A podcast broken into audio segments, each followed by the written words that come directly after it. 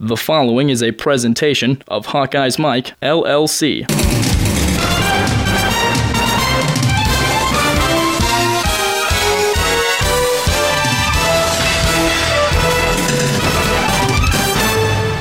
Iowa here with Coker, who's a power inside runner, attack Michigan right at their heart to set the tempo for the whole game. It's Coker again, left side this time, and Coker is in! Touchdown, Iowa! Iowa made it look pretty easy against Michigan's defense on that drive. That's the power of Coker running through arm tackles. It will not get it done. You better put a hat and shoulder pads on that young man, or he'll put you on his highlight film in a heartbeat. Hello, Hawkeye fans. This is John Patchett, and welcome to the football show from Hawkeye's Mike. This podcast features former NFL and Iowa Hawkeye star Marv Cook. Marv breaks down Iowa's upset win over Michigan, and he previews the upcoming contest against the Michigan State Spartans. This program also features the weekly Big Ten Conference update, plus a special feature this week focusing on the media coverage of the Penn State events with University of Iowa sports journalism instructor David Schwartz. This Hawkeye's Mike podcast is one in a series of our three weekly programs this year, which include regulars Brent Balbinot and Marv Cook, as well as numerous guest commentators and reporters. Be sure to check out Brent Balbinot's Press Box Reports and the Reporter's Notebook shows. The Iowa Michigan game highlights are courtesy of ESPN, with announcers Dave Pasch and Chris Spielman. A great job calling this contest. I especially enjoy listening to Spielman's analysis. We very much appreciate it and thank them. That broadcast school has really paid off. Third and eight, Vandenberg with time, and he's got Keenan Davis for a first down. And Davis across midfield, all the way to the Michigan 30-yard line. Back from injury right here, Keenan Davis on just a little crossing route, and you're matching up with Demens, the middle linebacker, and that's no match. Good play call by Ken O'Keefe, and they're so excited to have Keenan Davis back because it helps Marvin McNutt on the other side. Hawkeyes Mike football programs come to you following every game during the entire season and are brought to you in part by Prefense Hand Sanitizer. One application lasts all day. Try the hand sanitizer used by the Iowa Hawkeyes and choose not to get sick. Remember, the best defense is prefense. And by the Marsh Cook Investment Group in Coralville, Iowa. Marsh Cook for all your investment needs. HawkeyesMike.com. It's sports talk radio on the internet, just for you, the Iowa fan. All sports, all Hawks, all the time.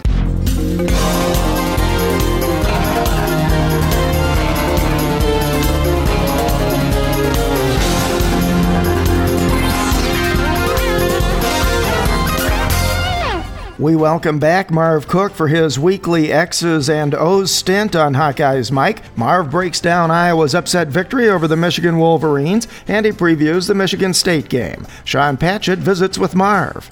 Well, Marv, what's the best explanation for bombing against Minnesota and then coming out and beating Michigan?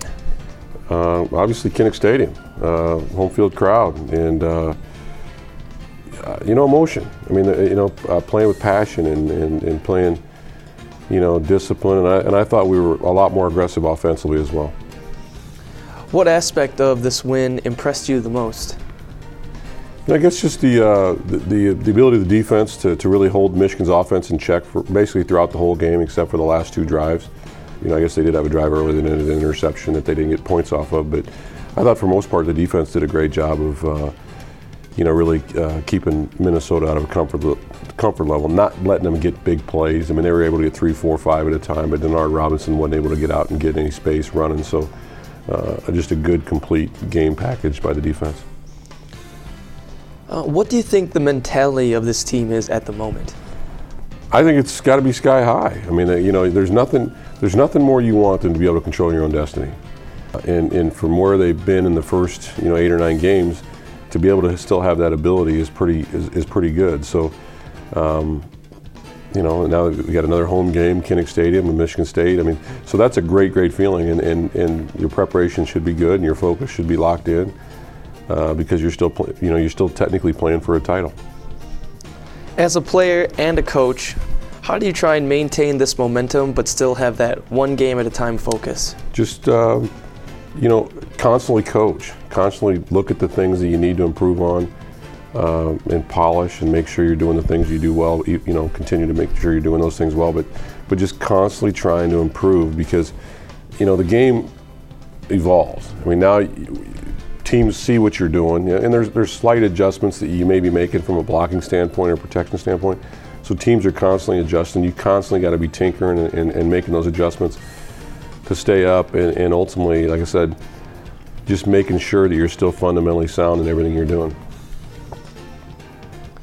Uh, was it a, you know, on the defensive side of the ball, was it a matchup? Was it a game plan? Uh, what specifically made this performance so impressive, and why do you think, uh, what's been missing that they haven't been able to play like that all season? One, I, I, think Michigan's a good team. I don't think they're a top 10 or 15 team yet. I think Coach Hoke is going to do a great job with them.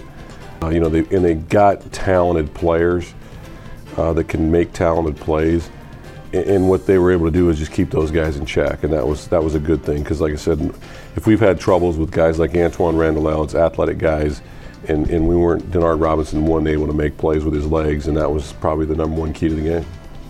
A terrific game by Binns. He had three pass knockdowns and a key sack. Is he finally living up to his potential? And when it comes to the knockdowns, everybody talks about the long arms. But is that also, you know, how much of that is positioning and technique? Well, and the one thing I don't know if you noticed it, but a lot of times he didn't even rush. You know, if it was a boot or waggle, he just stopped and waited on the line, like slow. We call it like a slow play, where he just reads and stays, and then when, when the quarterback rolls out, he just stays in position. And then even then, he didn't get upfield. He basically stayed on line of scrimmage and was able to bat a couple balls down there. But the great thing about that is he kept Robinson in the pocket. He kept the quarterback in the pocket, didn't let him get outside uh, and create you know plays with his legs. So it was a unique adjustment. You know, a lot of times basically we're just rushing two. The two inside guys, the defensive ends, just had basically contained uh, and spying uh, on Denard Robinson. So I thought it was a good adjustment defensively uh, to keep an athletic quarterback in the pocket. What explains Iowa's turn, turnover dominance over Michigan in the last three matchups? Uh, the Hawks came into this game plus eight in the last two years, uh, went plus two on Saturday, and are now plus 10 in three games? You know, sometimes it's just a, the way the game works. It's just the bounce of the balls and the, things rotate and cycles and stuff. So, you know, obviously, if you look at those statistics through the course of the season and Iowa's plus over the season and, Michigan isn't, obviously, you know, it's a general trend. But, you know, a lot of times it's, it's football is a game of bounces and, and, you know, get hit on the hands and, you know, a couple of those picks, you know, they could have easily called a pass interference, you know, and but yet they don't, and then Iowa gets the pick, and and so I mean those things can can turn on a dime. What does the injury to Dominic Alvis mean for Iowa's defensive line? Well, yeah. do, you, do you think we're going to see a drop off? Yeah, I mean he, the kid can play. The kid does a great job. I mean, he plays incredibly high effort, great leverage player. You know, did a great job against I think Northwestern. You know, with contain. You know, it's, it's gonna it's definitely gonna hurt. Looking at Michigan's last offensive series, Iowa stayed in its base 4 3 defense for most of the drive, no nickel or dime, and Michigan drove right down the field. Then Iowa went to extra defensive backs when it was first and goal at the three. Does this make sense to you, and does it seem backwards at all? You know, a lot of times you change things up. Um, you know, puzzled that we, I thought we had them in check the whole game, and then the last two drives we let them march down the field, like you said. But late in the game, they had to throw. I mean, if they run the ball, they run out of time if they don't score. And so, you know, I, I, like the matchup. Get get DBs into cover guys, even cover tight ends. Put a DB, a fast guy on them. And then we were bringing a lot of pressure too. That was the other thing is we were bringing pressure with some of those DBs, and those are athletic guys that can probably, you know, it's one thing if you bring pressure, but you better get to them, and you better get them on the ground because if you don't, he can create things with his legs. So, uh, you know, I, I thought I thought the adjustments were pretty sound. Uh, you mentioned this a second ago, but there's been a lot of talk about the officiating in this game. Michigan fans uh, feeling cheated. Uh, any thoughts on some of the calls made in this game? Yeah, real close. You know, they could have went either way. You know, I, I thought the kid caught the ball in the back of the end zone. His knee was down, but obviously they didn't see that and, or say that was the case. And, you know, he did. You know, the ball technically did move when he hit the ground, but uh, you know, and then the, I thought there was two slant plays that were really, really close that could have been called as far as pass interference. But you know, I mean, it's just that's the way the game is, and and you know what you want to be is you want to be good enough to overcome, you know, those types of. Don't let it come down to those types of calls. I guess this is what the point is. After the Big Ten update, Marv talks Iowa's tight ends, some offense, the MSU game, and the impact of Kinnick Stadium on both home and road performances by the Hawkeyes. First and goal at the one. No play fake. And a wide open man in the end zone is Herman. Touchdown, Iowa. Second touchdown catch for Herman. When we talk about players getting a rhythm, Ken O'Keefe has his rhythm, the offensive coordinator for Iowa. Great call on first down. Usually that's reserved for second down. And Vandenberg, with 18 touchdown passes on the year, completed a big fourth and seven on that drive. And it leads to a one yard touchdown pass to Herman.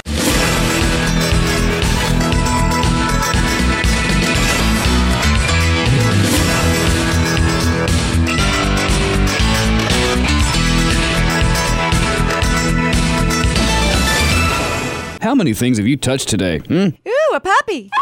How many places have your hands been? Ooh, a keyboard.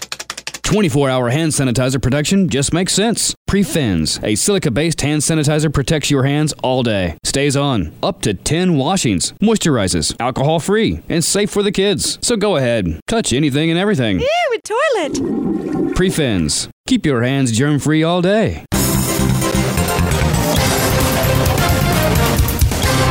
In our Big Ten update this week, of course, the major news relating to the conference has been the Penn State scandal and Joe Paterno's firing. Much has justifiably been written and said about that. A reminder that we will have a special segment later in the show about the media coverage of the controversy, featuring University of Iowa sports journalism instructor David Schwartz. With everything else going on in Happy Valley, the Nittany Lions still sit atop the Leaders Division standings with an unblemished conference record, holding a two game lead going into this Saturday's home game against Nebraska. The Cornhuskers are desperate for a win after being upset last weekend in Lincoln by Northwestern, so you know they'll be hungry.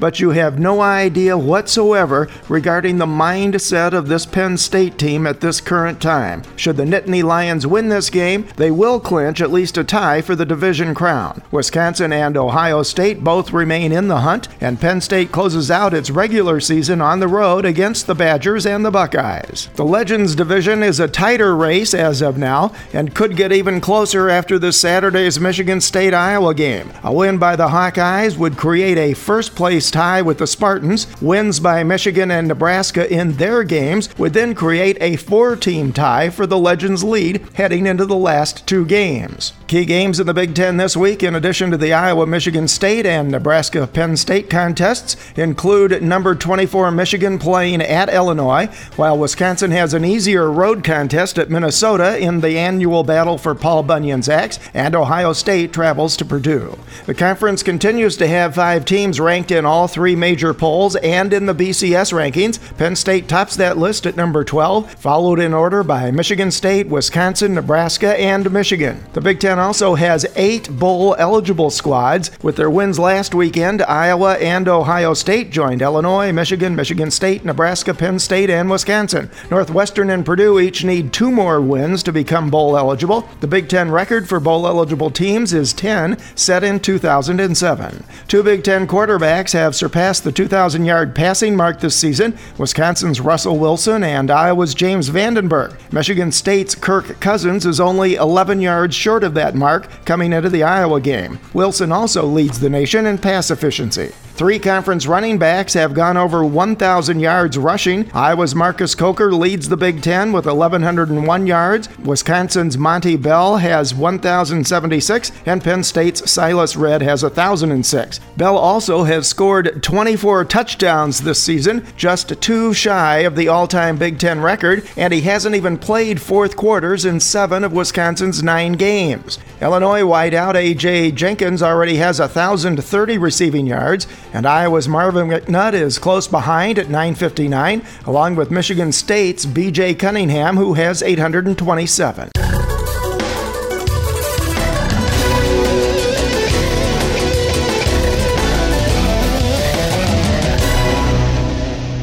Next, Marv Cook looks at Iowa's offense and previews Michigan State. Um, we saw the tight ends being utilized a little bit more against Michigan.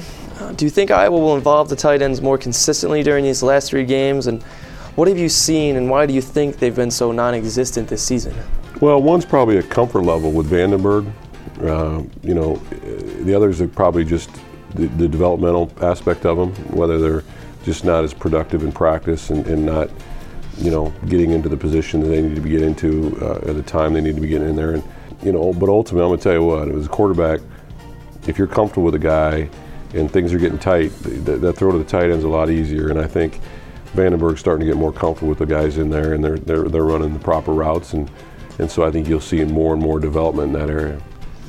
CJ Fedorowicz finally got his first career start, and it looks like his blocking has really improved. Yeah, I mean that's you know it's a work in progress. I mean he's a big kid. You know there's leverage issues there and trying to get under guys, but uh, obviously he's extremely athletic. Catch he had for almost a touchdown was pretty impressive because he was pulling away from that linebacker when he came on that shallow cross uh, and was running away from him. So you know that's going to create a lot of mismatches for Iowa in the years to come. Care to talk at all about your first start at tight end for Iowa? Any special memories? Well, I can't even. Probably it had been my senior year, probably. No, I don't. I can't really recall. I was in Hawaii. Yeah, I was in Hawaii. I got hurt late in the game. Given the conditions of the weather, it seems like the offense played a solid game. Your thoughts on their performance? Yeah, I mean, I, I think uh, you know, obviously Coker did a great job running the football again, and the line did it. Uh, you know, obviously uh, was blocking them up pretty effectively, and uh, and then Vandenberg, and we've we've said it. I, I, I love this kid. I think he's I think he's got all the the skill sets and the tools to be a great great quarterback, and and uh, you know his decision making, where to put the ball, when to put it on time, has been outstanding. And and the last the thing he's done extremely well the last you know a few games has just been very very protective of the ball, not giving it up. Uh, you mentioned Coker a second ago. Statistically, he's up there as one of the best backs in the Big Ten. Um, looking at just conference play, how do you see his development, and you know what can we expect in the future? Uh, well, his development's obviously tied to the offensive line, and um, you know they're they're getting better and better and better, and and you know we have faced some teams that aren't very stout against the run. So I mean that's you know this this next week will be a good test for us. Michigan State obviously is a pretty stout defense, but uh, you know those will be the true tests for us. But uh, you know he, he's well deserving of all the the accolades he's got. We knew we had a great back last year as a, as a freshman. He was playing, and he you know for him, obviously, you know he just got it has to continue to develop.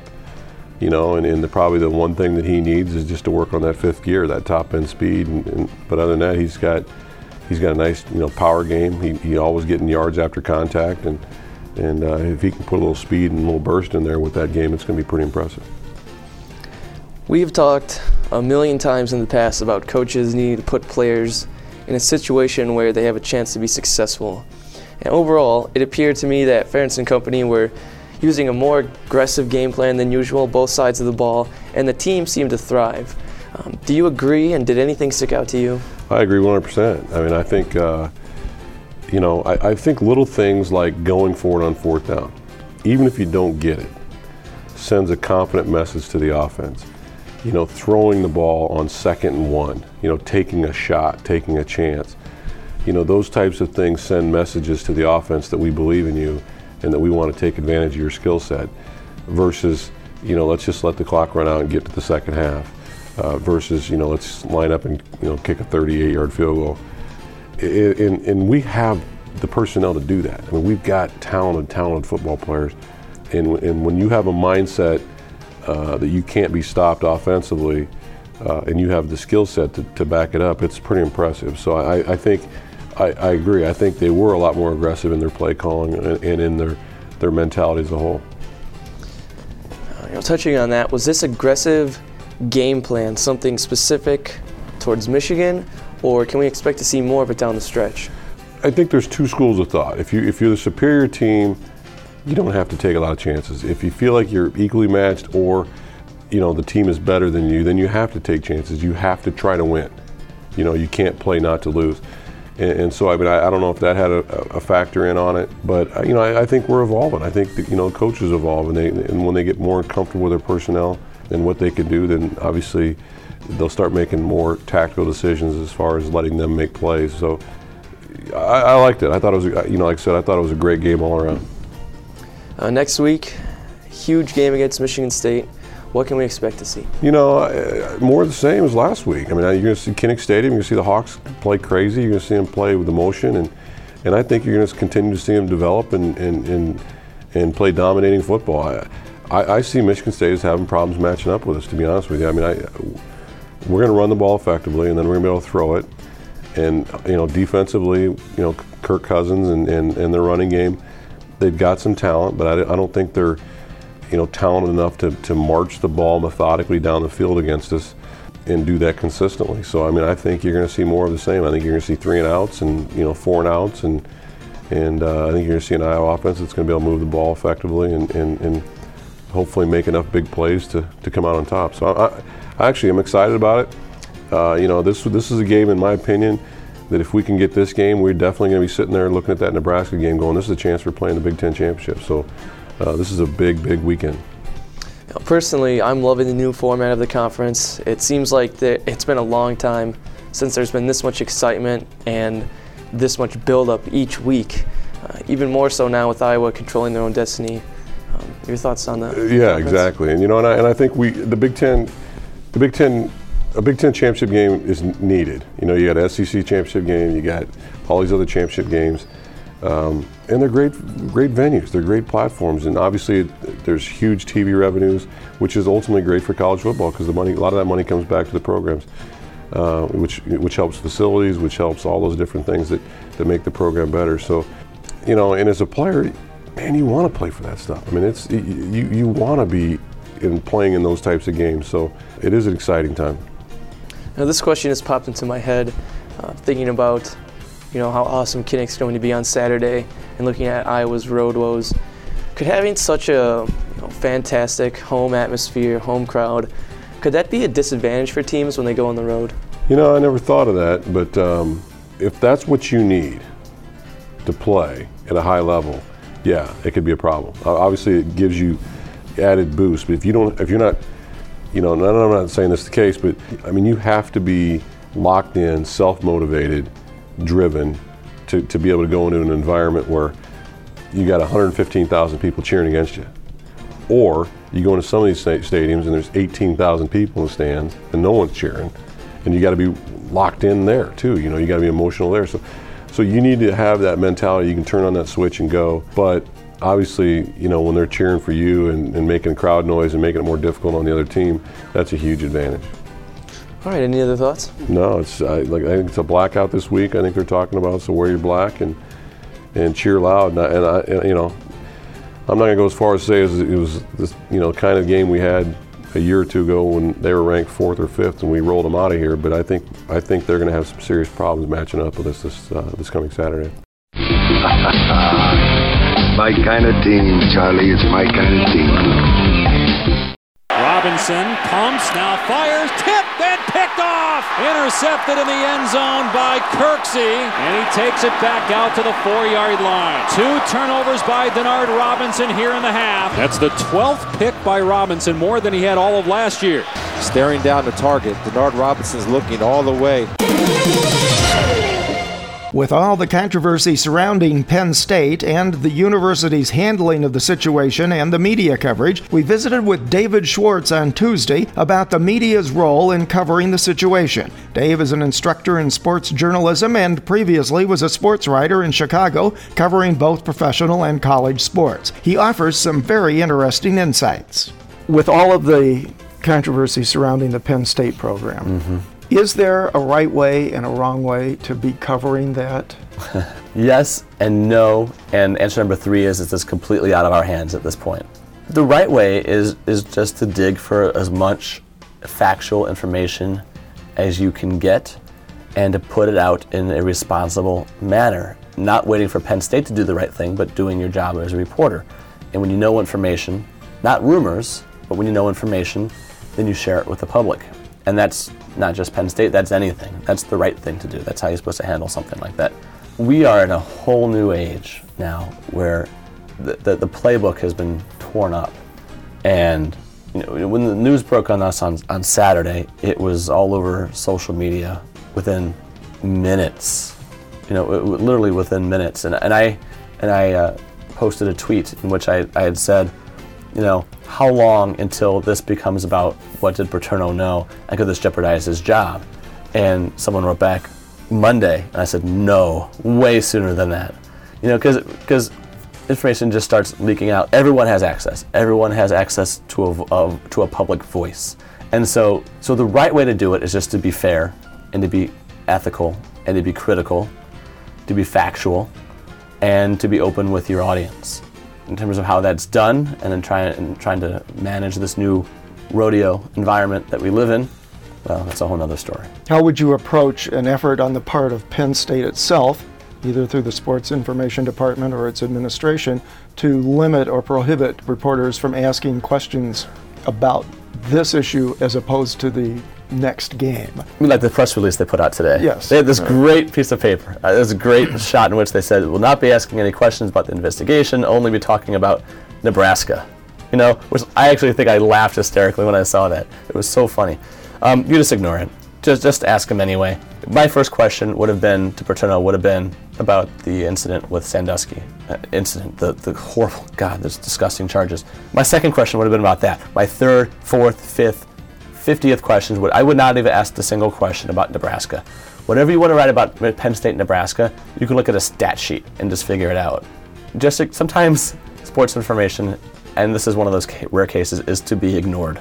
You know, it's them doing their best. Do you remember that commercial for Burlington Coat Factory? This is before Black Friday became Black Friday, and it was the day after Thanksgiving Day sale. And there are all these people pounding on these glass doors saying, "Open up for this huge coat sale." And like, why don't you go, Johnson? No, I went last year, and his arm's in a cast. How about you go, Smith? And he's in a full body cast. No, I went two years ago. And finally, they find some guy, some poor schmuck who has to walk up, and he's going to get trampled. That's pretty much what Penn State sports information is at this point. Is they're the poor schmucks getting trampled by the media, who's doing a good. The media are doing a great job uh, of covering this Penn State stuff. Um, they asked good questions of the Attorney General yesterday. When Paterno was made not available, found a way to, to try to get him anyway, because this is an important public story, especially to the people in the state, because it's a state institution. And so um, they're doing a good job. I mean, you just sometimes you just have to go around the man, as they say, and this is one of those times. If, if a source is not going to be forthcoming, then you go around that source. I can see the legal reasons, at least to argue that you should be restricting access in the sense of you don't want to get into answering certain questions that could create additional legal problems. Mm-hmm. But understanding that, how much worse has the Penn State administration and, and sports information department made it now? Assuming he can, coaches at least one more game, if not the next three, or or three plus a bowl game are they never going to have any coaches have access to the media for the rest of the season? I know. What a me- you know, it's crisis management, and this is a great example of how not to. We've we've had some good examples this calendar year of how not to handle crisis management. We've had the Rhabdo situation here at Iowa. Herman Cain was going on with his campaign. What a disaster with how they're handling things. You know, and now this at Penn State. Anything is better than silence prepared statements, dull and dry, are better than silence. You know, if you don't want to trot out Joe Paterno today, you know, 84 and and at sometimes hard of hearing to answer these questions, that's fair. But how about the president of the university finally show up and answer something? You know, don't just lock the doors and hide underneath your desk and say, nothing to see here, nothing to see here, we're going to deal with it inside. You're not going to deal with it inside. You know, if you remember, that's what Iowa tried to do with the Rhabdo situation. And what happened is a mad parent has no had no tie to the school, found somebody at the Gazette, and that was it. The levee broke, and everything was out. You cannot keep information like this secret. And what's sad is, is just yesterday, the Attorney General was talking about the need for openness right now in, in Pennsylvania, and the need to lend support to the to the victims of this horrible crime to help them, you know, to show support. And what do they do? They immediately get quieter at Penn State. It, it's such a mess what they're doing. And, and the media, rightly so, is uh, doing their job to find the necessary information and at the same time being critical of the university.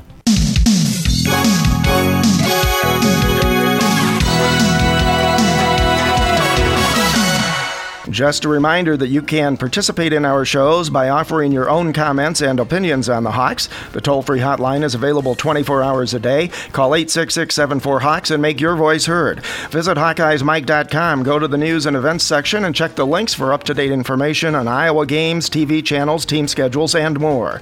Also, check out the game photos and video highlights of Iowa games, other Big Ten action, and teams across the country. Just click on the video tab. You can subscribe to all Hawkeyes Mike podcasts through iTunes, and you can follow Hawkeyes Mike on Twitter, Tumblr, and Facebook. Also, be sure to check out all of the Hawkeye stories, features, and blogs in the Gazette and the Hawkeye. And listen to Brent Balbinot on Hawkeyes Mike and on the Balbinot and Brommelkamp Show, weekdays 4 to 7 p.m. on KGYM AM 1600, ESPN Sports Radio in Cedar Rapids, and at KGYMRadio.com. Here on ESPN 8, The Ocho, bringing you the finest in seldom seen sports from around the globe since 1999. If it's almost a sport, we've got it here. Hawkeye's Mike football shows are brought to you in part by Prefense Hand Sanitizer, the revolutionary antimicrobial hand sanitizer that is alcohol free and lasts all day with a single application. Try the hand sanitizer the Iowa Hawkeyes use, and remember the best defense is Prefense and by the Marv Cook Investment Group, Wells Fargo Advisors Financial Network in Coralville, Iowa. Call 319 512 6261 or toll free 800 883 0842. Marv Cook for all your investment needs.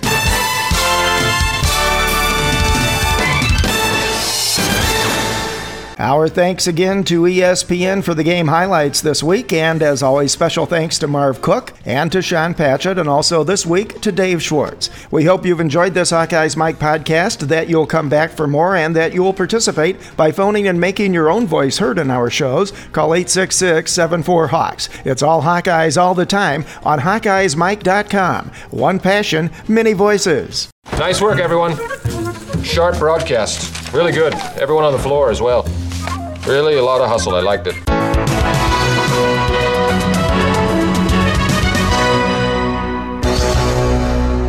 This has been a presentation of Hawkeye's Mike, LLC.